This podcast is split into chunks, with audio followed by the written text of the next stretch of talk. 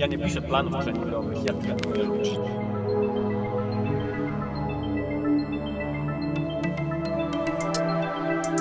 Dla nas liczą się wyniki.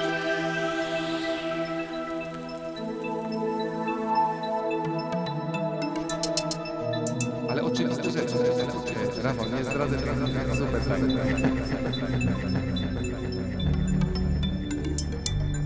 Pewnie żabą pływam wolniej, ale to tak szczerze mówiąc mało mnie interesuje w tej chwili.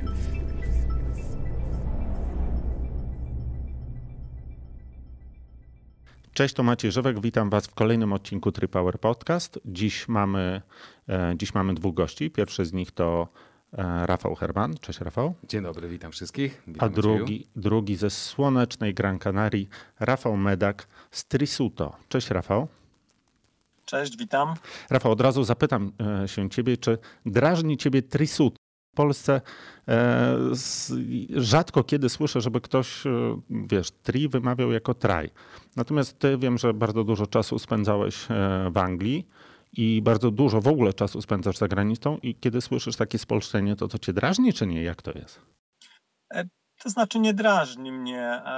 Ja też do pewnych rzeczy w Polsce musiałem się przyzwyczaić. Natomiast e, jest to taki wiesz moment, że w głowie musisz się e, przestawić, Mhm. bo mm, my pracujemy z ludźmi z całego świata. Jedni wymawiają to po angielsku trajsato, Hiszpanie wymówią to em, traj suto, inni wymawiają to jeszcze inaczej. Także dla mnie to jest mniej ważne. Dla mnie ważne jest, że ludzie przyjeżdżają, chcą się nauczyć od nas, em, em, współpracujemy razem z różnymi narodowościami, także mamy przegląd z całego świata, jak ludzie trenują i, i, i jak różnie reagują na, na pewne rzeczy. Mhm. E, Siedzisz sobie na słonecznej e, Gran Canaria. Rafał wrócił już do Polski. Jak ci się Rafał podoba w Polsce? Mówię o pogodzie, bo tak to w ogóle wiem, że jest wszystko super. Nie no, ja kocham Polskę, uwielbiam Polskę, uwielbiam nasz kraj, natomiast nie uwielbiam tej pogody i z pogodą jest bardzo, bardzo słabo. To znaczy powiem tak, że jestem w najlepszej formie e, i to jest dla mnie mega, mega zabawa, bo najlepiej pływam, najlepiej biegam, najlepiej jeżdżę na rowerze i to były testy robione na Teneryfie, na której byłem. Natomiast e, pierwszy dzień w Polsce i y, przemrożenie na lotnisku Modlin, gdzie Kurde, panowie strasznie trzymali. wieje ostatnio, co? No słuchaj, no wyszedłem z samolotu, bo siedziałem w pierwszym rzędzie i panowie mi nie pozwolili iść do hali, tylko musiałem czekać na całą resztę, żebyśmy mogli pójść. No i to takie było parę minut. I budzę się rano, oczywiście katar załadowany, po prostu mówię ja i jego, ale wylądowałem. Także welcome back. Ale do smogu, do smogu jeszcze się nie przyzwyczaiłeś. A ja wam muszę powiedzieć, że jechałem na Buratlon z Radkiem Pawłowskim, czyli najbardziej pozytywną marudą świata, bo to jest taki, taki facet, który strasznie lubi sobie pomarudzić na różne rzeczy, natomiast zawsze marudzi z takim chłopięcym uśmiechem, że trudno się przy tym nie uśmiechać. E, Ja, e, ja go pytałem, jak, jak jest w Kalifornii, bo Radek bardzo dużo czasu spędził w Stanach i on mi tam opowiadał i mówi mi tak, no wiesz, no, no niby fajnie, bo tam jest ładnie, ale kurde, no tu mamy w Polsce te, te różne pory roku, wiesz, mamy, mamy wiosnę, mamy zimę, zobacz jak jest fajnie, pada śnieg. I tak popatrzyłem na niego, nie no chłopie, chyba żartujesz, no, naprawdę mógłbym żyć w tamtej e, nudzie i nic, e, e, nie miałbym nic przeciwko temu tego. Rafał, e, chciałbym się ciebie zapytać o, mogę mówić e, Trisuto? Tak, tak, oczywiście. Dobrze, bo się tak przyzwyczaiłem. I To e, dziwnie brzmiałoby mi w uszach, gdybym mówił inaczej. Ja mówię To może ja się próbuję Ty przyzwyczaić. mówisz Trajsato. Trajsato. Dobra, to w ogóle słuchacze wpadną w jakiś, wiesz, e, e, pogubią się, ale, ale okej. E, Chciałem się ciebie zapytać o, o koncepcję tego jako firmy, prawda? Czy to jest, tam są różni trenerzy, Czy Tak. wy jesteście pewnego rodzaju indywidualnościami, czy to jest taki rodzaj bardzo dużym uproszczeniu korporacji, gdzie wszyscy idą e, jednym rytmem? Jak to wygląda? To znaczy, jeżeli popatrzysz na to, kto jest e, trenerem, to ponad połowa trenerów Trajsa to, to są e, byli zawodnicy Breta, albo prosi, albo trenerzy, z którymi Brett współpracował od pewnego czasu. Natomiast e, kilka lat temu em, oni wprowadzili taki program, nazywa się to Trisato Academy. Jest to ponad 300 stron em, różnego rodzaju wykładów i, i zasad, e, którymi trenerzy e, Trisato z którymi po prostu muszą się zapoznać i muszą je stosować. Natomiast tak jak w każdej firmie, każdy trener to jest inna osobowość, to jest, to jest inne, inna przeszłość, inne doświadczenia. Jeden trener woli na przykład ten trening, jeden inny woli, woli coś innego. Także zasady są takie same, wszyscy kierujemy się e, takimi samymi zasadami, ale oczywiście e, są osoby, które robią to w taki sposób czy inny i ta, ta doza indywidualności na pewno jest, jest tam. No, wiesz, w dzisiejszych czasach trudno jest na przykład być trenerem, jeżeli nie rozumiesz czy, czy nie stosujesz e, pomiary, pomiaru mocy. Mhm. Natomiast e, no, wszyscy czytają i mówią, że Brett e, pomiaru mocy nie używa. Używa z niektórymi zawodnikami, z większością zawodników nie są związane z tym pewne, pewne też jego przemyślenia i zasady. Także, także jest, to, jest to solidna, że tak powiem, fundacja, natomiast pewna doza indywidualności też istnieje. A czy są jakieś takie, nie wiem, szkolenia grupowe, że uczy, spotykacie się na jednej sali i tam sobie wypracowujecie wspólną koncepcję, czy ona jest jakoś tam prezentowana i na tej koncepcji wy potem pracujecie, czy, e, czy to są raczej doświadczenia z dotychczasowej współpracy? Tak jak na przykład w Twoim przypadku, bo Ty byłeś mhm. E, też zawodnikiem szkolonym, prawda? To znaczy tak, ja, ja byłem, byłem zawodnikiem Breta. E, jak przygotowuję się na zawody, to, to dalej Bret w dalszym ciągu mnie, mnie prowadzi. Nawet teraz jestem na, na obozie na Gran Canaria, współpracuję z Bretem, e, z jego zawodnikami pro i też niektóre, niektóre jednostki treningowe e, sam prowadzę. E, natomiast jeśli chodzi o szkolenie trenerów, to, to podstawa to tak jak mówię, to jest ten tak zwany curriculum, czyli te opracowane zasady. Każdy trener musi przepracować minimalną ilość godzin z bretem, czyli każdy e, trener, zanim zostanie trenerem, e, musi przynajmniej być na dwóch, trzech e, obozach. I to są takie niepisane, że tak powiem, stopnie, to znaczy młody trener e, czy e, ktoś, kto zaczyna, będzie mógł też można zobaczyć na stronie internetowej, nie wiem, zaczyna od age groupers, natomiast później z tym doświadczeniem te E, może zaczynać prowadzić osoby na wyższym poziomie sportowym. No, ja już od e, ponad roku jestem na poziomie, że prowadzę e, zawodników elity czy, czy pro. Także no jest to satysfakcja, że po kilku latach pracy do takiego poziomu doszedłem. Natomiast znowu, żeby tu nie było jakichś porozumień, zawodowcy i, i prosi i E, age grouperzy są trenowani w podobny sposób, według podobnych zasad. E, także my tutaj nic nie zmieniamy. Jeżeli ktoś jest pro, oczywiście ilość godzin będzie większa, natomiast zasady są, są bardzo podobne. Mhm. A jakie jest Twoje największe takie odkrycie treningowe, odkąd zająłeś się trenowaniem innych? Największe odkrycie treningowe e, to jest odpoczynek. Mhm. Czyli sam go nie doceniałeś? E, nie, słuchaj, e, ja jestem osobą mm, z wykształceniem z ekonomistą, ileś tam lat przepracowałem w banku i my chyba wszyscy mamy coś takiego zakodowane, że im więcej czasu poświęcimy na coś, tym większy będzie tego efekt. I, I, ja wiem, że jak siedzę, nie wiem, w banku, pracuję nad jakąś transakcją, jeżeli posiedzę trzy godziny więcej, to zrobię jedną więcej, prawda? Mhm. W związku z tym będzie z tego jakiś wynik. W, treni w trenowaniu to niestety tak nie działa. Jeżeli nie damy naszemu organizmowi czasu, żeby odpocząć i, i zaabsorbować poprzednią jednostkę treningową, to, to e, różne mogą być tego wyniki i, i tutaj czasami się śmiejemy z Rafałem. Rafał to jest taki wdzięczny temat do, do żartów, bo bardzo dobrze to przejmuje, ale hmm. też jest takim zawodnikiem, który chciałby zrobić 110% normy, prawda? Także czasami jak dostanie od trenera um, dzień wolny albo albo napiszę, no to z nosa mi się tu leje, wylądowałem w Warszawie, to, to co jedziemy, a dostaję 30 minut e, spokojnego rozjeżdżenia na rowerze, to mówię, to co to jest? To jest trening? Hmm, tak, to, tak, to, tak właśnie, to, to, właśnie, to właśnie jest trening. Wiesz, ja już stary jestem, mam mało czasu i dlatego generalnie bym e, chciał ogniem jechać, a tu nie zawsze się da. Nie zawsze się da. A powiedz mi, czy trening z zewnątrz wygląda inaczej?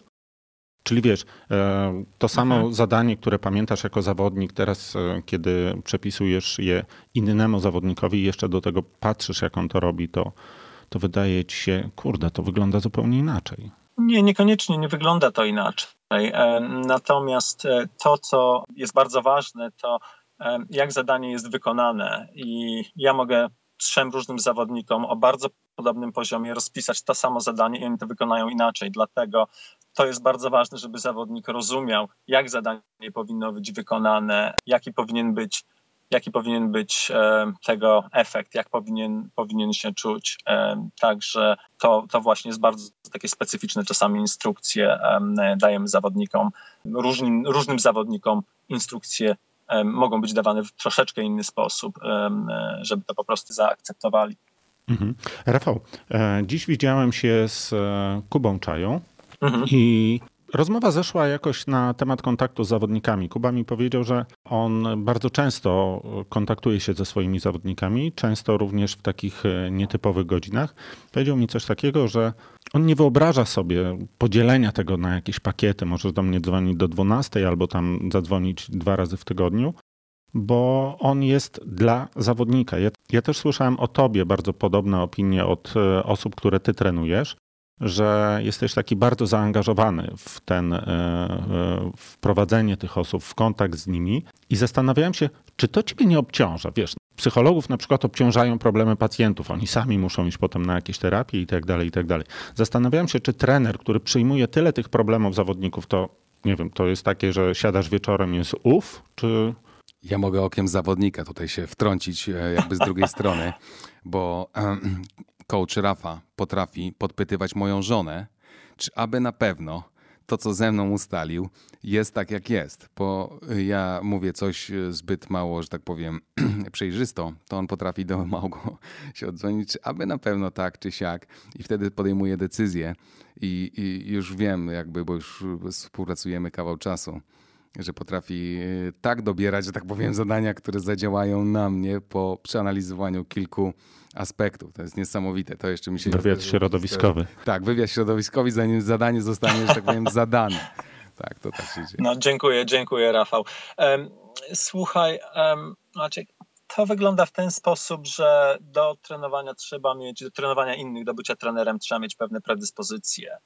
I to jest tak samo jak z byciem lekarzem czy pielęgniarką. To jeżeli nie jesteś pasjonatem tego, co robisz, to możesz to wykonywać poprawnie, natomiast nie będzie to satysfakcjonowało ciebie i, i może też niekoniecznie satysfakcjonować twoich zawodników, bo jest coś takiego jak dobry rzemieślnik i, i artysta. I ja o sobie mówię, że ja ja maluję plany treningowe, a, a nie piszę. I, i, I ja też tak siebie określam, że ja nie piszę planów treningowych, ja trenuję ludzi. To znaczy, plan to jest środek, jakim się komunikujemy, prawda, jak dotrzeć do zawodnika. Natomiast mhm. ja muszę wiedzieć, jak zawodnik, jak zawodnik myśli, jak reaguje na, na pewne jednostki, e, kiedy jest zmęczony I, i trzeba czytać, jak to się mówi, między liniami. Jeżeli mi e, Rafał pisze na przykład, e, że oj, coś mu troszeczkę się z nosa leje, to znaczy, że on już jest przeziębiony, i, i, nie ma żadnego trenowania następny dzień. A są zawodnicy, którzy mogą mi powiedzieć, troszeczkę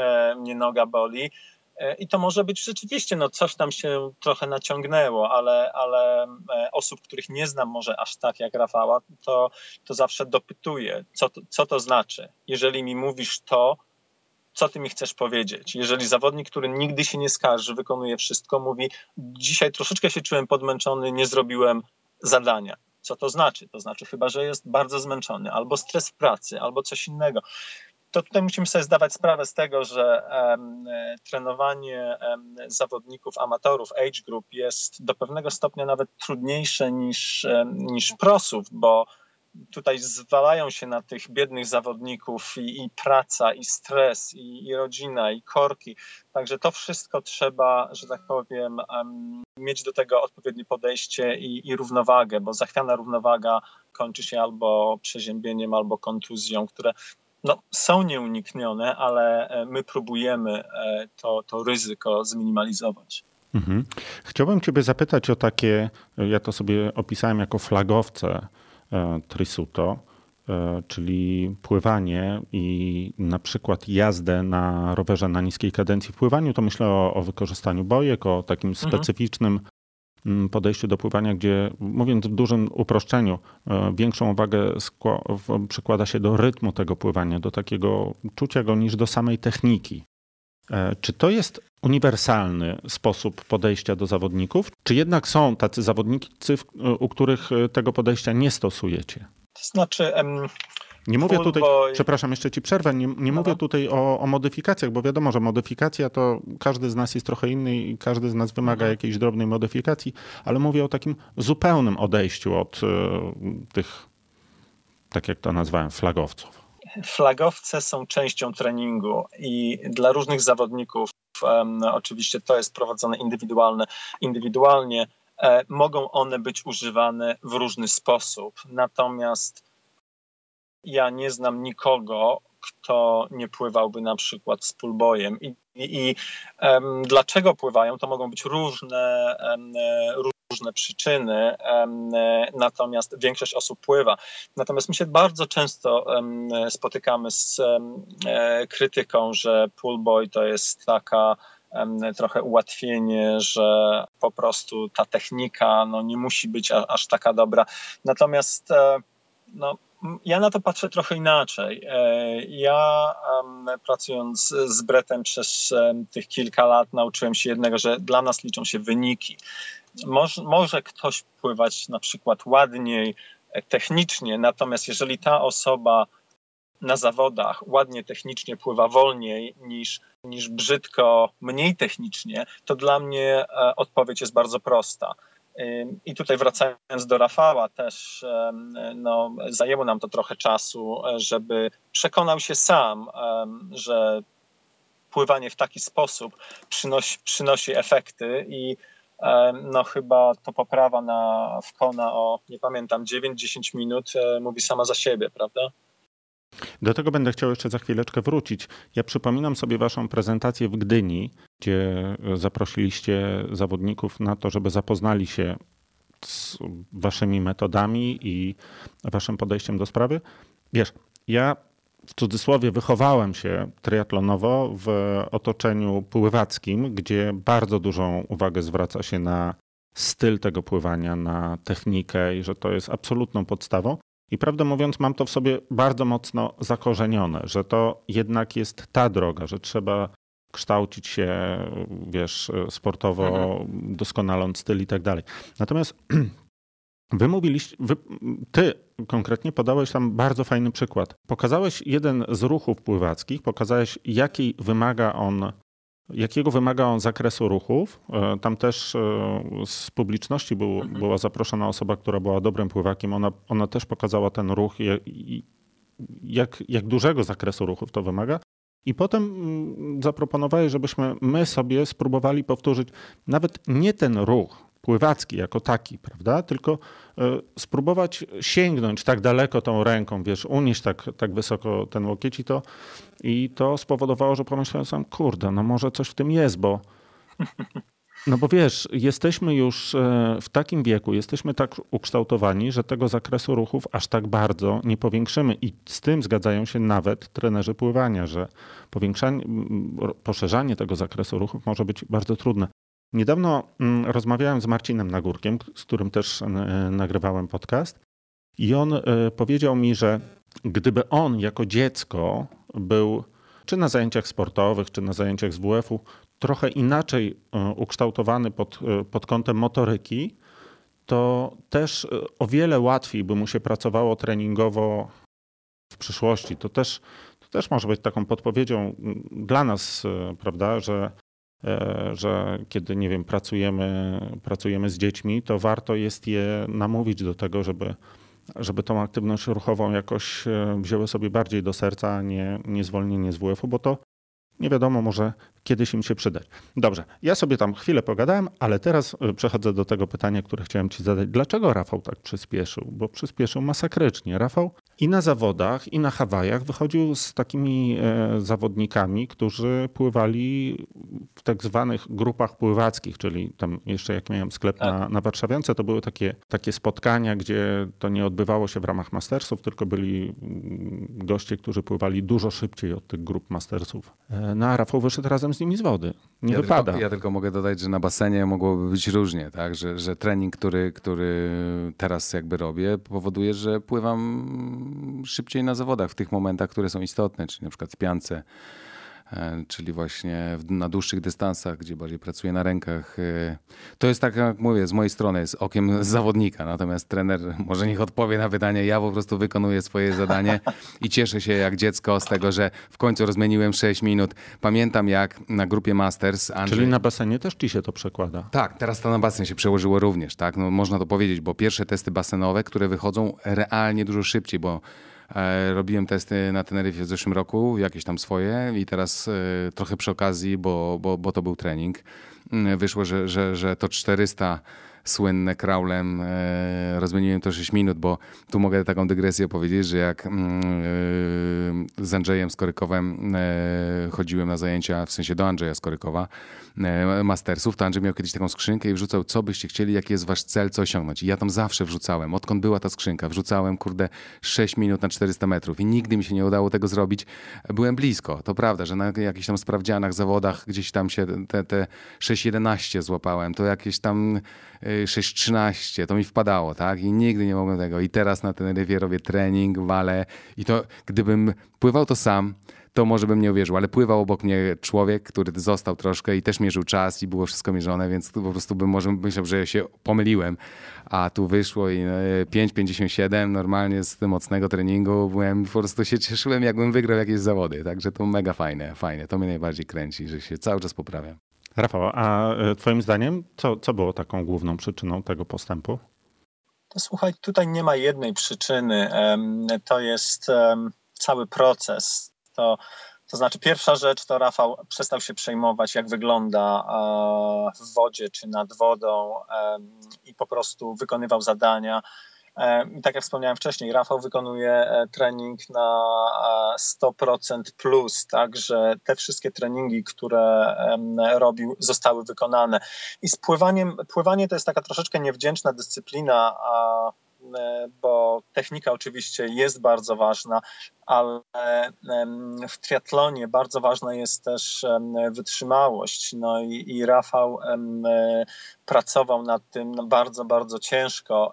Często jest tak, że e, jest troszeczkę to pływanie tak e, nie za bardzo traktowane na serio w triatlonie.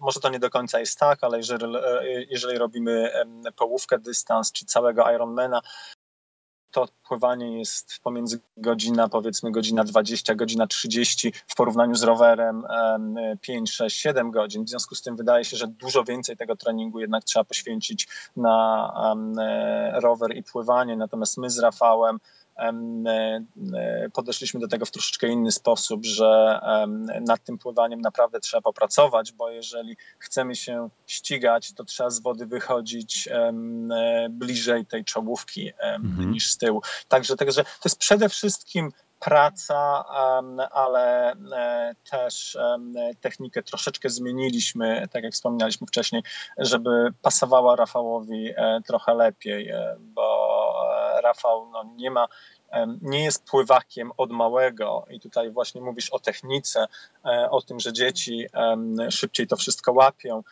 Zdecydowanie tak. Ja nawet z własnego doświadczenia, ja biegałem na nartach klasycznych w dzieciństwie. Nigdy siebie nie widziałem, jak nie biegałem. Wtedy nie było iPhone'ów, kamer i tak dalej.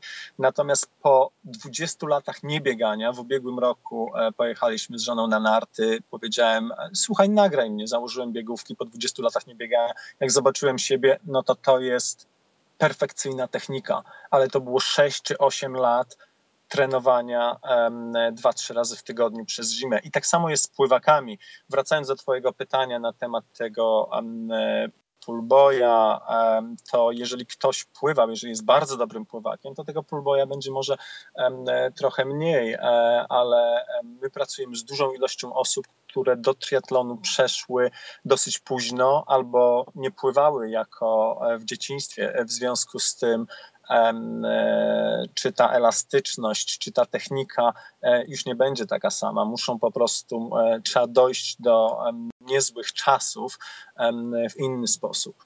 I to mhm. jest niestety ciężka praca. No, tutaj nie ma, nie ma, że tak powiem, ścieżki na skrót. Kiedy nasz podcast będzie się ukazywał, prawdopodobnie będzie wychodził już marcowy numer biegania. Ja w tym marcowym numerze pisałem o treningu na ograniczonym przepływie krwi. Słyszałeś kiedyś o tym?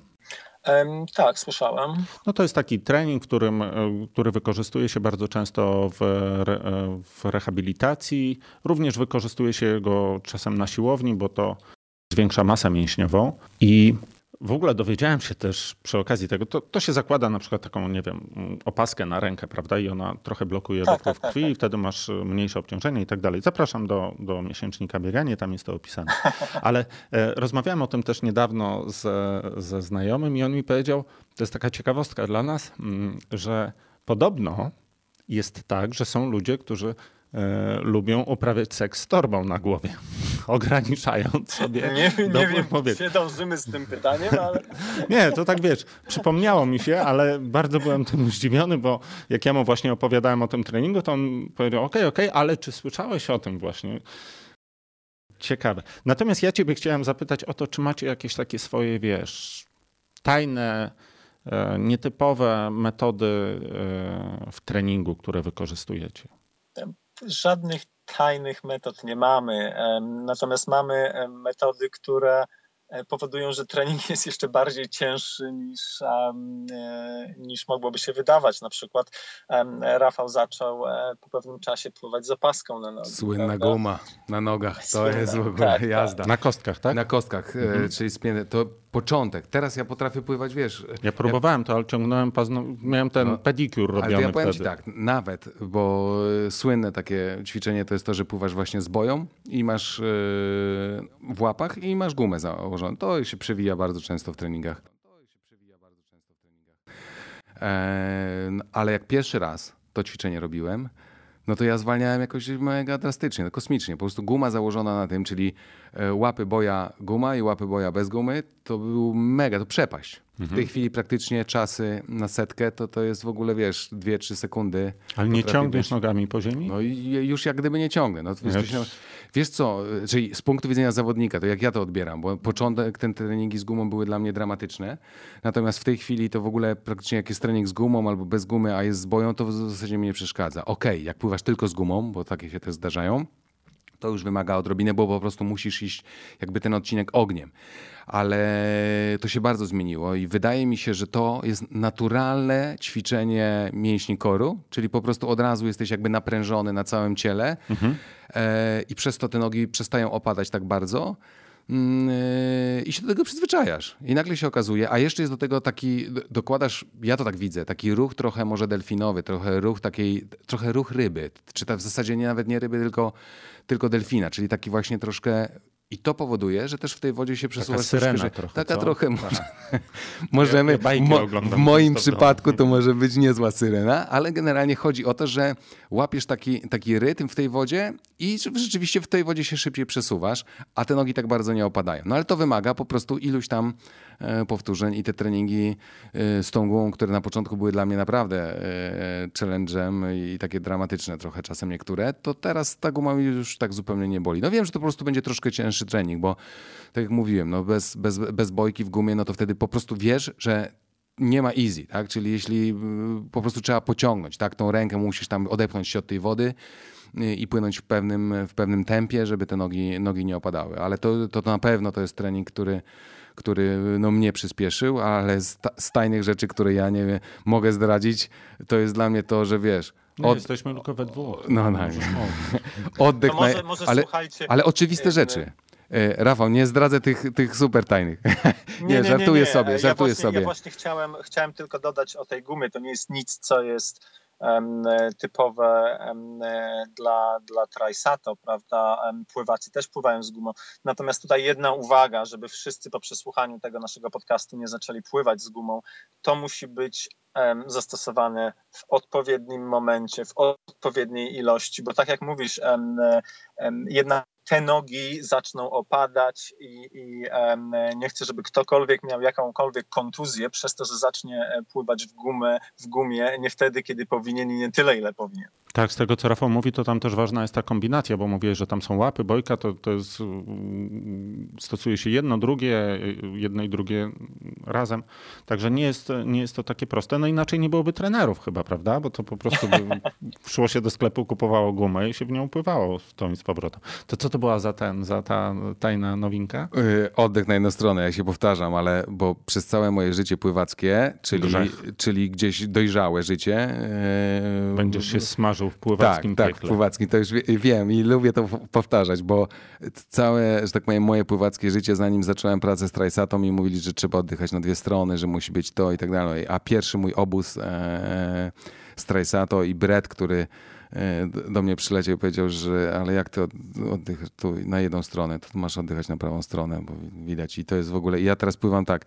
A druga rzecz to, to, na jedną stronę, oddychanie to jest jedna tajna rzecz, która mnie przyspieszyła, a druga to jest po prostu pływanie kraulem. Nie wiem, tam żaba, czy jakieś tam grzbiety, czy jakieś delfiny, to wszystko to jest tam, wiesz, to może 200 na rozpływanie na koniec treningu, jak musisz, to zrób sobie tam grzbietem, pooddychasz, nie? Ale tak, to ja cały trening trening pływanie nie pływam więcej niż pływałem kiedyś. Nawet bym powiedział, że w, przeszłości przed Trisato pływałem, były takie momenty, że pływałem dużo więcej. Natomiast yy, tutaj pływam wszystko kraulem. Kraul. No i kraulem pływam szybciej. No pewnie żabą pływam wolniej, ale to tak szczerze mówiąc mało mnie interesuje w tej chwili. A wiesz, że sporo osób na zawodach popłynęłoby żabą szybciej niż kraulem? Bo widzieli boje. A tak, to jest kolejna rzecz, tak, nawigacja, nawigacja. No, to... Myślę, że takie osoby w granicach 40 minut na połówce szybciej by popłynęły żabą. Kiedyś e, Swimsmooth policzył to, ile dokładamy. Tam jest taki filmik gdzieś na YouTubie, gdzie oni zaznaczyli punktami te poszczególne osoby i jest program, który wylicza, ile te osoby nadłożyły. No to e, ludzie w okolicach 40 minut do, dokładają sobie 400 metrów dystansu. No to wiesz, przechodząc na żabę i płynąc prosto, spokojnie to nadrobisz. E, przenieśmy się teraz na Hawaje i wynik Marcina Koniecznego. Zastanawiam się i ciebie, Rafał, jako trenera, i ciebie jako zawodnika, co bardziej inspiruje, motywuje mm, age grouper z Polski, który zdobywa Mistrzostwo Świata, czy, czy Daniela Ryw, która wygrywa zawody? To znaczy, zależy, jak do tego podchodzą e, różne osoby, i, i jeden wynik, i, i, drugi wynik są naprawdę rewelacyjne i zostało włożone to bardzo dużo pracy. Także, jeżeli patrzymy na to z punktu widzenia e, osoby, dla której e, triatlon to jest po prostu sposób spędzania wolnego czasu i bycia aktywnym, to, to wynik Marcina oczywiście jest e, czymś, co, co przemawia do e, takiego amatora sobotnio-niedzielnego, prawda? Natomiast e, Daniela Ryf to jest już zupełnie, zupełnie inna inna kategoria według mnie. To jest pełne zawodowstwo, to są poświęcenia, to są lata, lata, lata pracy. Ludzie nie wiedzą, że Daniela zaczęła trenować triatlon jak miała 7 lat. I od tego czasu ona z wyjątkiem tam jednego sezonu, kiedy była chora, jakiegoś wirusa miała, ona non-stop trenowała. Natomiast e, no, tutaj powinniśmy się bardzo cieszyć, że, że mamy Mistrzostwa Świata e, w kategorii grup wiekowych, że wreszcie ten triatlon w Polsce naprawdę przyspiesza, rozwija się i według mnie z punktu widzenia um, tego sportu w Polsce to jest spory krok, bo jednak no, Mistrzostwo Świata um, nawet w kategorii wiekowej to powinien być początek czegoś większego, tego rozwoju, tego e, parcia do przodu. No ale też trzeba sobie zdawać z tego sprawę, że żeby do takiego poziomu dojść, to jakąś tam przeszłość sportową większość osób, które wygrywają Mistrzostwo Świata w, e, w Hawajach, E, miały, to, to nie są zupełnie osoby przypadkowe i większość z nich trenuje tak jak pro. Ja znam kilku, kilka osób, które wygrywały Mistrzostwa Świata w swojej kategorii. Trenuje jedną czy dwie osoby z podium i one trenują po 25-30 godzin tygodniowo. Także, także jeżeli ktoś ma powiedzmy 6-7 godzin czasu na trening, to jest bardzo dobrze, bardzo dobrze wpływa to na zdrowie, kondycję, będziemy się poprawiać, natomiast no, trzeba sobie zdawać sprawę z tego, że, że to są okropne wyrzeczenia. Nawet Rafał trenuje około 15 do 20 godzin jak trzeba. Mhm. No, tak Rafał, a ciebie kto zrywa z łóżka, Daniela czy Marcin? Zdecydowanie Marcin. Zabrzmi to trochę dziwnie, ale powiem wam jedno, że dla mnie największą motywacją i to, co mnie kręci w trenowaniu jest to, że cały czas się poprawiam, że jestem coraz szybszy, że czuję się lepiej, czuję się młodszy i, i, i, i tak naprawdę właśnie poprawiam wyniki. Marcin, który cały czas e, robi e, swoje życiówki, robi coraz lepsze wyniki, czy to w triatlonie, czy w maratonie, bo on wiemy, że biega dużo, to jest to dla mnie mega inspirujące właśnie, że da się, tak? Mamy swoje lata, ale możemy być jeszcze cały czas szybsi, możemy być cały czas młodsi, bo to jest jakby powiązane. Także to Marcina wynik uważam był mega otwierający jakby nasze głowy age grouperów, że, że, że to się da i to jest, i to jest mega fajne.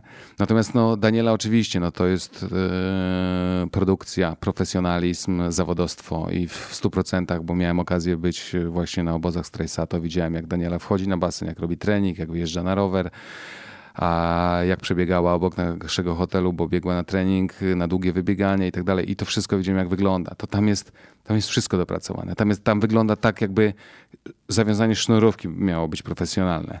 To naprawdę, no to nawet jak ona jest ubrana, e, to tam jakby nie było w ogóle przypadku. To wszystko jest poukładane. Tak, tak, to, tak to odbieram i to jest z drugiej strony niesamowite. Ale trochę jest też przez to, takie, jakbyśmy to oglądali w telewizji i coś, co jest dla nas e, nieosiągalne. Dla mnie, jako dla, dla, dla już, że tak powiem, dorosłego faceta age groupera, taki Marcin jest e, inspirujący ze względu na to, że mogę się z tym w jakiś sposób utożsamić. Daniela czy nawet po prostu prosi na, na, na, poziomie czołówki hawajskiej, to są ludzie, którzy trochę jakby wylądowali z innej planety i tak naprawdę porównywanie się do nich jakby zupełnie nie, nie daje mi odejścia. Także tutaj zdecydowanie na, na stronę Marcina mogę postawić. Hmm.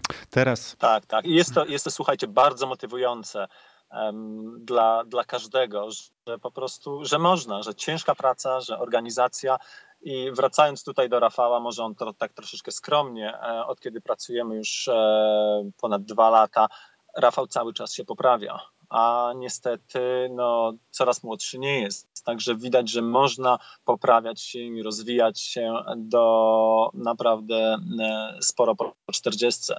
Ja znam też osoby, które w wieku na przykład 50 lat pobijają swoje rekordy życiowe na 10 km czy na 40 km e, czasówka na rowerze, także, także można. Nadzieją miara ostatnia. Teraz mam dla was, e, teraz mam do was takie pytanie. No zobaczymy, jak sobie z nim poradzić. E, no więc Marcin zdobywa Mistrzostwo Świata. Czy co sobie myślicie wtedy jako trener i jako zawodnik? Czy myślicie sobie, ja też to zrobię? I teraz uwaga, słuchacze, którzy myślą sobie w tym momencie, no żywka chyba pogięło teraz. To chciałbym przypomnieć, że kiedy Marek Tronina poprosił mnie o stworzenie e, działu triatlonowego, to w pierwszym numerze poprosiłem o rozmowę właśnie Marcina Koniecznego, to był chyba 2010 rok. Zrobiliśmy sobie taki wywiad i, on, i Marcin już wtedy, zresztą Marcin od samego początku mówił, że on chce zostać mistrzem świata e, kategorii wiekowej. E, w jakimś tam dłuższym okresie czasu, chyba już wtedy mówił o, o M50. I wiesz, to, to nie była taka e, jasna sytuacja wtedy, bo to było, dlatego ja w ogóle poprosiłem Marcina o ten wywiad, bo my startowaliśmy razem w Klagenfurt. E, też można było wtedy sobie przeczytać taki wywiad i pomyśleć sobie, no pogięło chłopaka, mistrz świata, no gdzie? Więc to pytanie wbrew pozorom nie jest takie, wiesz, takie dziwne moim zdaniem. No i? To znaczy może, może ja zacznę. Mhm. Rafał, jeśli chodzi o pływanie, to już jest bardzo blisko czołówki. Jeśli chodzi o rower, jest bardzo blisko czołówki. Jeśli chodzi o bieganie, bardzo dobrze biega. Hawaje troszeczkę są w tym roku przynajmniej były, były za ciepłe, natomiast trzeba sobie stawiać cele. Każdy ma swój Everest, prawda? Jeżeli, mhm. jeżeli my sobie stawiamy jakiś cel, to my do niego dążymy. Z tym, że mm, my to cele ustawiamy troszeczkę inaczej niż, nie wiem, e, pierwsze miejsce tutaj czy pierwsza trójka tutaj. To jest bardziej e, jak się trzeba przygotować i jak wykonać założenia na zawodach. I wynik będzie odzwierciedleniem wykonanej pracy i wykonania założeń e, na, na starcie. I z tego wychodzą bardzo dobre wyniki jak do tej pory, także my celujemy wysoko. Mhm. Ja powiem, że trochę mogę, że tak powiem, e, wywrotnie odpowiedzieć e, na to pytanie, bo trochę się też zmieniło mm, jakby moje postrzeganie mm, zawodów na ten sezon, bo strasznie dobrze się z tym czuję, że mi się dobrze trenuje. Mam naprawdę ubaw, e, jeśli chodzi o trening, nawet o trening w Polsce, tak? Już nie mówiąc o tym, że niektórzy powiedzą, no tak, jak ty sobie trenujesz na Teneryfie czy na Gran to można lubić to można trening. lubić, tak? Ale nie. Polubiłem i trenażer polubiłem taśmę do biegania. Naprawdę mam z tego mega fan. E, Okej, okay, nakręca mnie to, że te same ćwiczenia, które rok temu, czy dwa albo trzy temu robiłem wolniej, teraz robię szybciej i to jest super.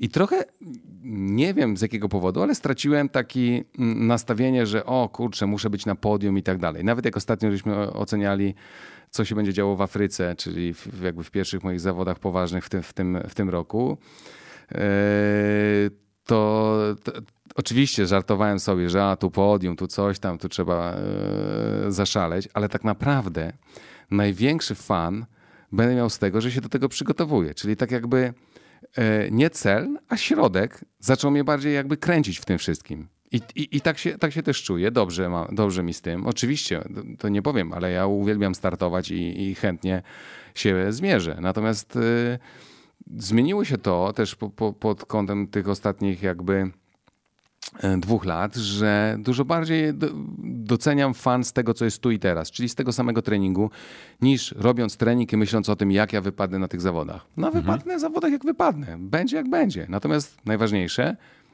zrobić to, co mam do zrobienia i cieszyć się z tego tu i teraz. Tak? Także to jest Także w ogóle się jakby nie nastawiam na to, jak na wypady na zawodach, czy zostanę i tak dalej. Ja też sobie powiedziałem, że nie określałem kategorii wiekowej, ale zostanę mistrzem świata age group, tylko w, nie wiem, który, może M80, tak? Hmm. Ale, ale oczywiście taki cel jest. To też nie jest tak, że, że, że nie sięgamy daleko. Sięgamy, głowa gdzieś i marzenia lecą. Natomiast yy, zdecydowanie bardziej się koncentruję na tu i teraz i interesuje mnie trening, który będę wykonywał jutro, pojutrze, a najdalej. A to, jak będzie na zawodach, wiem, że, że, że się poprawiam i to mnie kręci. Wiem, że na zawodach też będzie fajnie. Ważne, żeby się dobrze bawić i mhm. to jest fajne. Rafał, a mówię teraz do trenera. E, a co jest takim twoim zdaniem najważniejszym elementem do poprawienia, czy do przełamania, czy największą przeszkodą u Rafała do, e, w dalszym rozwoju? Nie wiem, biologia, jakaś biomechanika, przeszłość sportowa? Nie, słuchaj, my nie patrzymy na to w ten sposób, e, bez względu startujemy z różnego poziomu, oczywiście, jeśli chodzi o różne dyscypliny. Natomiast poprawiać się e, jest jeszcze, jest jeszcze sporo. E, do poprawy. Także nie wydaje mi się, żeby tutaj były jakieś ogromne, ogromne przeszkody. I tutaj to, do czego Rafał nawiązał, to jest bardzo ważne, jest e, jego podejście do trenowania, bo to jest taka, takie powiedzonko, które zawsze w głowie mi tkwi, e, które, które Rafał, e, nie pamiętam czy to w jakiejś rozmowie, e, czy, czy w e-mailu do mnie napisał, że Ironmana nie da się zrobić z zaciśniętymi zębami. To znaczy trzeba mieć do tego pewne, pewne podejście, odrobinę luzu, odrobinę perspektywy, bo dążenie na, za na wszelkimi możliwymi sposobami do osiągnięcia czegoś e, nie zawsze daje wyniki. Także tutaj jest, ja wracam cały czas do tej, jak widzisz, równowagi. Także tak, ostry trening, ale jest rodzina, jest praca, jest e, odpoczynek i trening trzeba w to e, wszystko umiejętnie wpleść, żeby, żeby była ta frajda. I od kiedy pracujemy z Rafałem, ta, ta frajda jest i to jest dla mnie największa, największa satysfakcja, bo praca moja jako trenera to jest troszeczkę tak jak praca, jak wspomniałem, e, lekarza. Wpływ trenera na samopoczucie zawodnika na, na jego życie jest, jest duży. To jest bardzo odpowiedzialna praca. W związku z tym fakt, że Rafał dalej się cieszy, dalej poprawia się, jest dla mnie bardzo ważny i to jest częścią naszego sukcesu. Kiedy rozmawialiśmy w Gdyni, jak staliśmy sobie mm, jako w roli kibiców e, przy trasie, rozmawialiśmy o tym, jak wyglądają zawody w Polsce, na przykład taka Gdynia, ale bardzo wiele zawodów w Polsce organizowanych jest naprawdę na takim bardzo wysokim poziomie, z taką e, dużą pompą. I ja ci wtedy wspominałem, że patrząc na zawody w Anglii, to one mi się wydają czasem takie na na pastwiskach organizowane. I ty wtedy zwróciłeś mi uwagę, że my rzeczywiście mamy sporo takich świetnie organizowanych zawodów, że dużo zawodów e, za granicą jest robionych tak, wiesz, klubowo. Powiedz mi, jak wygląda właśnie ten, nazwijmy to, rynek zawodów na zachodzie? Czy, one, czy triatlon tam też jest taką okazją do takich, nie wiem, jak to nazwać, ekskluzywnych wydarzeń sportowych, czy jest dużo więcej takiego podwórkowego biegania? Tak, mm, nie mówię tego w sensie obraźliwym, tylko takim, nie, nie, nie. Ja rozumiem, większego luzu. Rozumiem. To znaczy, są zawody, które są organizowane bardzo dobrze i są to zawody e, takie bardziej komercyjne. I tutaj no, Oczywiście zorganizowanie takich zawodów, to z zorganizowaniem takich zawodów wiążą się ogromne pieniądze. Natomiast to, co w Anglii istnieje, ja też e, zaczynałem swoją zabawę 20 prawie lat temu z triatlonem, to takie zupełnie zawody klubowe.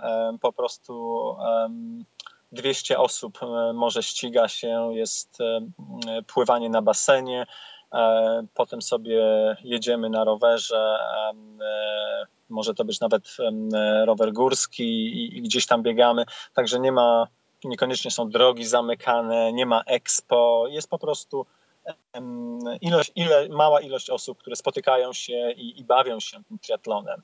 I e, mi się wydaje, znaczy nie wiem jak to wygląda w Polsce w tym momencie, ale, ale z naszej rozmowy wynika, że, że tego troszeczkę brakuje, tego um, rozwoju podstaw. Um, że, Takiej niskiej bariery wejścia na zawody, tak, prawda? Tak, żeby to, nie był, żeby to nie był sport, który kojarzy się z rowerem, nie wiem, za 40 tysięcy złotych jeżeli pójdziesz na, ta, na, e, takie zupełnie lokalne zawody w Anglii, to, to będzie tam startował, nie wiem, 70-letni zawodnik na rowerze stalowym w naprawdę kasku sprzed 20 lat i będzie tak samo się cieszył z tego, z przekroczenia linii mety, jak ktoś na rowerze za ogromne pieniądze. Także mi się wydaje, że w Polsce to troszeczkę jest tak, że e, jak się wspomni triatlon, to pewnym osobom to się kojarzy ze sportem bardzo drogim. E, natomiast tak nie musi być. Mhm. To myślę, że taka bariera tworzy też się w głowie, bo już chyba wspominałem o tym w jakichś poprzednich podcastach, ale dla mnie takim dużym zaskoczeniem e, z WTS-a w Londynie, gdzie startują również amatorzy, które tak naprawdę to nie są takie wcale tanie zawody, ale, ale ja tam zobaczyłem, wiesz, mnóstwo jakichś rowerów miejskich, jakichś górali w tej strefie zmian, coś, co mi się kompletnie, ja myślałem, że to tam wiesz, poza oczywiście elitą, która, która też startuje w ramach tych e, zawodów innego dnia, ale że to będzie właśnie taka straszna napinka. Tak trochę miałem to w głowie ułożone po, e, po naszych zawodach e, polskich, w których ja też brałem udział, a tam się okazuje, że nie, że nie ma żadnego zakazu wstępu dla górala. U nas teoretycznie też nie ma, tylko tak jak mówię, ta, ta bariera jest bardzo często bardzo często w głowie, więc e, spokojnie tak, tak. możemy wszystkich namawiać do, do, brali, do brania udziału. E, myślę, że w ogóle ten pierwszy raz to, to w ogóle pójść w czymkolwiek, w jakichkolwiek butach, bez żadnej pianki, wziąć sobie jakiś krótki dystans, na którym się i tak nie, nie zmarznie. Rower tam od sąsiada. U mnie stoi rower pod domem. Nie, tak, Ostatnio mi go ukradli nawet, ale, ale policja mi go oddała. Panowie, ja myślę, że to się troszkę zmieniło też w Polsce, bo e, może dzięki temu, że trener mnie w zeszłym sezonie wysyłał na, na coraz więcej szybkich zawodów, czy krótszych zawodów tak naprawdę. To i, i w Skarżysku startowałem, i w Płocku byłem, i ta, takie zawody jakby no, mniej topowe. I jestem bardzo, że tak powiem, powiem tak, y, jeśli chodzi o poziom przygotowania i tak dalej, super. Yy, oczywiście, tak jak mówisz, byli zawodnicy jakby z czołówki i, i prosi się przewijali, ale coraz większa ilość ludzi takich właśnie, którzy chcą po prostu spróbować, skosztować i wcale nie przyjeżdżają od razu po to, żeby wygrywać. I, i myślę, że jesteśmy w takim momencie, bardzo dużego rozwoju tej naszej dyscypliny i to jest fajny moment i tych ludzi będzie przybywać i coraz y, mniejsza robi się ta bariera, więc naprawdę kierunek uważam mamy super i zawody, y, poziom zawodów, przygotowania, jest super w Polsce. Naprawdę, ja mhm. dużo startuję za granicą. Nawet wiele osób mi zarzucało, dlaczego ja startuję głównie za granicą. Natomiast yy, w zeszłym roku w Polsce też troszkę postartowałem i, i naprawdę byłem mega zachwycony. Wiesz, bo w ogóle to, o czym my mówimy, to jest takie dziwactwo, bo my nie mówimy tutaj organizujmy lepsze zawody, tylko mówimy organizujmy słabsze, takie podwórkowe, takie wiesz, nazwijmy, bardzo proste, nazwijmy to ludzie nie krępowali się tak, brać w nich udział.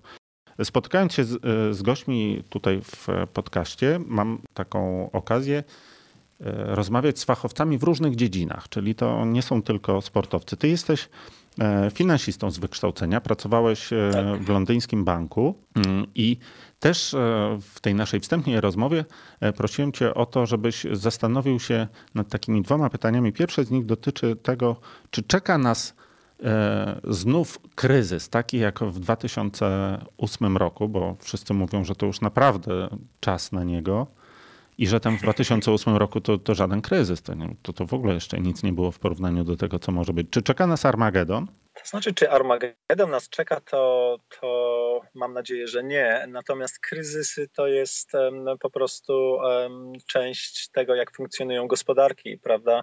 Przyspieszają, zwalniają, także jakiś kryzys prędzej czy później będzie. Teraz widać, a, kto, a skąd, skąd przyjdzie? Bo poprzedni przyszedł z rynku nieruchomości, a właściwie z pochodnych nieruchomości.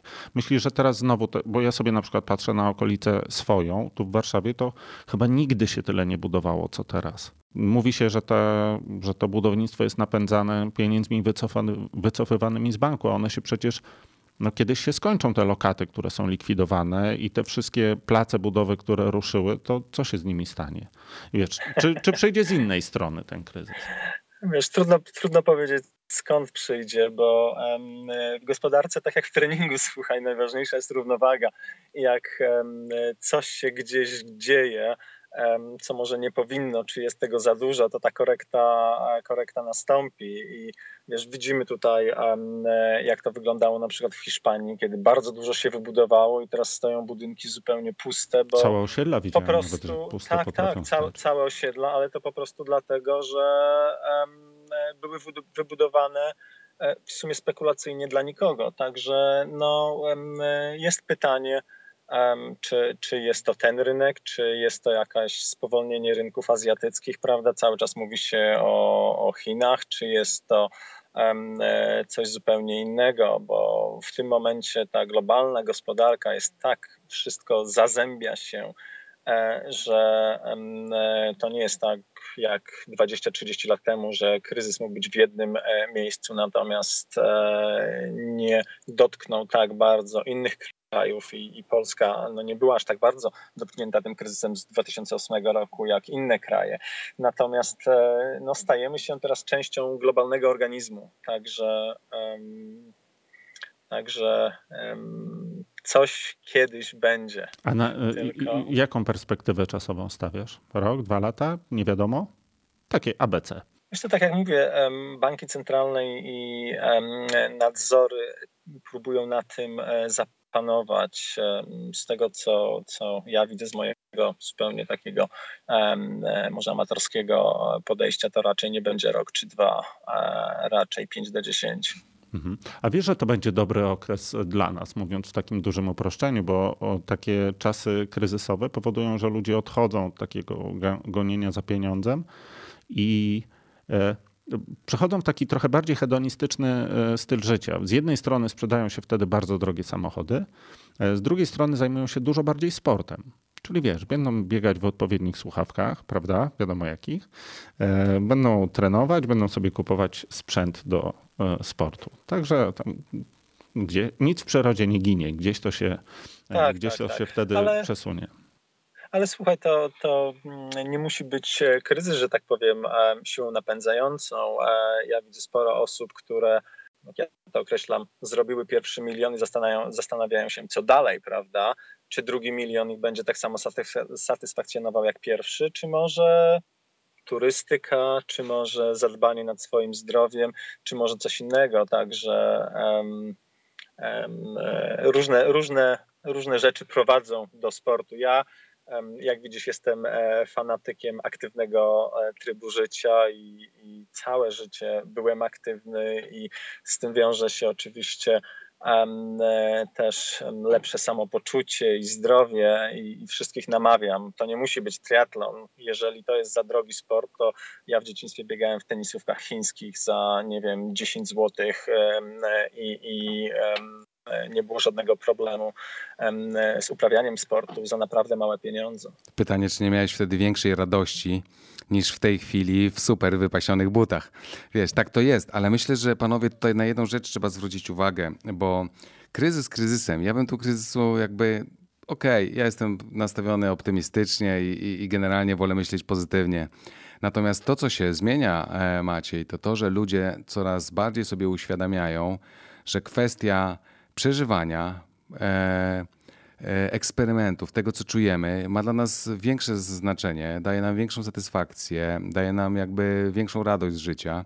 I to jest cel, który się zmienia. I to dlaczego sport jest tak naprawdę e, fajny, to dlaczego triatlon się też tak rozwija.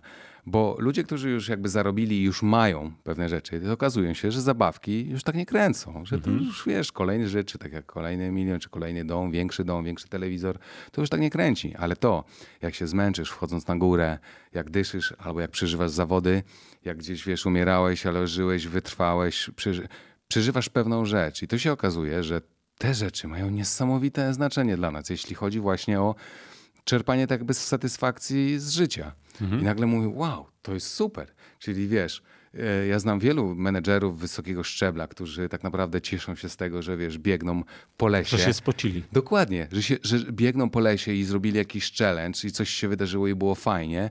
E, a potem wsiadają do Porsche albo Ferrari i mówią, Jezu, ten bagażnik znów mnie wytrzęsie na tej drodze i tak dalej. I sobie myślę, o, rzeczywiście niezłe. A to jest, wiesz, z życia wzięte. U mnie tak? busie też trzęsie, czyli no. dzielimy te same problemy. Ale wiesz, pot na plecach e, tak naprawdę daje nam tyle, same, tyle samo satysfakcji człowiekowi, który ma, wiesz, 10 na koncie, co ma 10 milionów na koncie, wiesz. To jest, to jest fajne, nie? No wiesz, zachód słońca czy księżyc y, jest dla każdego wiesz, tyle samo warty. Chemia, biologia, te wszystkie hormony szczęścia, to, to rzeczywiście tutaj robią robotę. Rafał, ja wiem, że ty się spieszysz, ale jeszcze jedno pytanie chciałbym ci zadać o, o coś, co tak, mnie tak. fascynuje, czyli wiesz, bitcoiny. Kurde, no Bitcoin, dobra, z założenia to jest taka waluta, która może powstać tylko w ograniczonej ilości, więc od pewnego momentu nie ma tutaj w cudzysłowie dodrukowywania pieniądza, ona nie traci na wartości, może dlatego tak zyskuje w ostatnim czasie. Ale, ale z drugiej strony też ostatnio słyszałem, że Kodak wypuści swojego bitcoina i zaraz y, w ogóle sklep Tripower wypuści swojego bitcoina i wszyscy będą mieli swoje bitcoiny i będzie ich zylion. E, co ty myślisz, jak to się skończy? No to wiesz, no jakby, jakbyś miał trzy bitcoiny 30 lat temu, to teraz byś był dość bogatym człowiekiem. A w tym no tak. masz w ogóle w portfelu kilka bitcoinów, czy nie? 30 lat temu to bitcoinów jeszcze nie było. Ja pamiętam, jak zaczynałem pracę e, w Warszawie, to mieliśmy e, jeden komputer na cały zespół, także... Pewnie nasze telefony są teraz szybsze od tego komputera. O, zdecydowanie, zdecydowanie. Mhm. Natomiast, e, no wiesz, to jest coś takiego, e, co ja rozumiem, jak działa. E, natomiast ja jestem generalnie, to Rafał może potwierdzić, osobą troszeczkę konserwatywną. I Bankowiec. ja w swoim, w swoim, w swoim portfelu nie mam i mnie troszeczkę tutaj brak regulacji e, zastanawia. Jeżeli popatrzysz, co stoi, nie wiem, za funtem brytyjskim czy za dolarem amerykańskim, to, to jest to państwo, jest to rząd, jest to jakaś, jakaś siła regulacja. E, co stoi za bitcoinem, to jest umowa osób, które w bitcoin się bawią, prawda? I algorytm. I, i algorytm. I algorytm, dokładnie. I to, co się dzieje, te, ta cena idzie w górę, idzie w dół, generalnie idzie w górę, ale to nic nie stoi na przeszkodzie. Tak samo było z sekretyzacją, prawda, e, nieruchomości. E, są pewne pytania nad którymi dużo osób się zastanawia, wiesz, przy pierwszych, wracamy do twojego poprzedniego pytania, przy pierwszych oznakach kryzysu, co, jak zareagują inwestorzy w Bitcoina, czy to nie będzie wielka sprzedaż, nie wiem. No jakby ktoś ja się tak przestraszył, że nagle nie będzie zysku na bitcoinach, to mogłoby być śmiesznie w drugą stronę. Na razie jest e, tak, taki tak, hura tak. optymizm, że ten bitcoin, czy w ogóle waluty, e, kryptowaluty po prostu szaleją i idą do góry. E, najwięcej się dowiedziałem od o kryptowalut. To jest ich więcej? Tak, Bitcoin to jest tak, jakby, tak. Bitcoin w ogóle nie jest taki popularny. To Bitcoin waluta, to taki dolar, tak? Tak, to taki właśnie, wiesz, ale są waluty, które są jakby dużo tańsze, waluty krypto, na których możesz zarobić dużo więcej.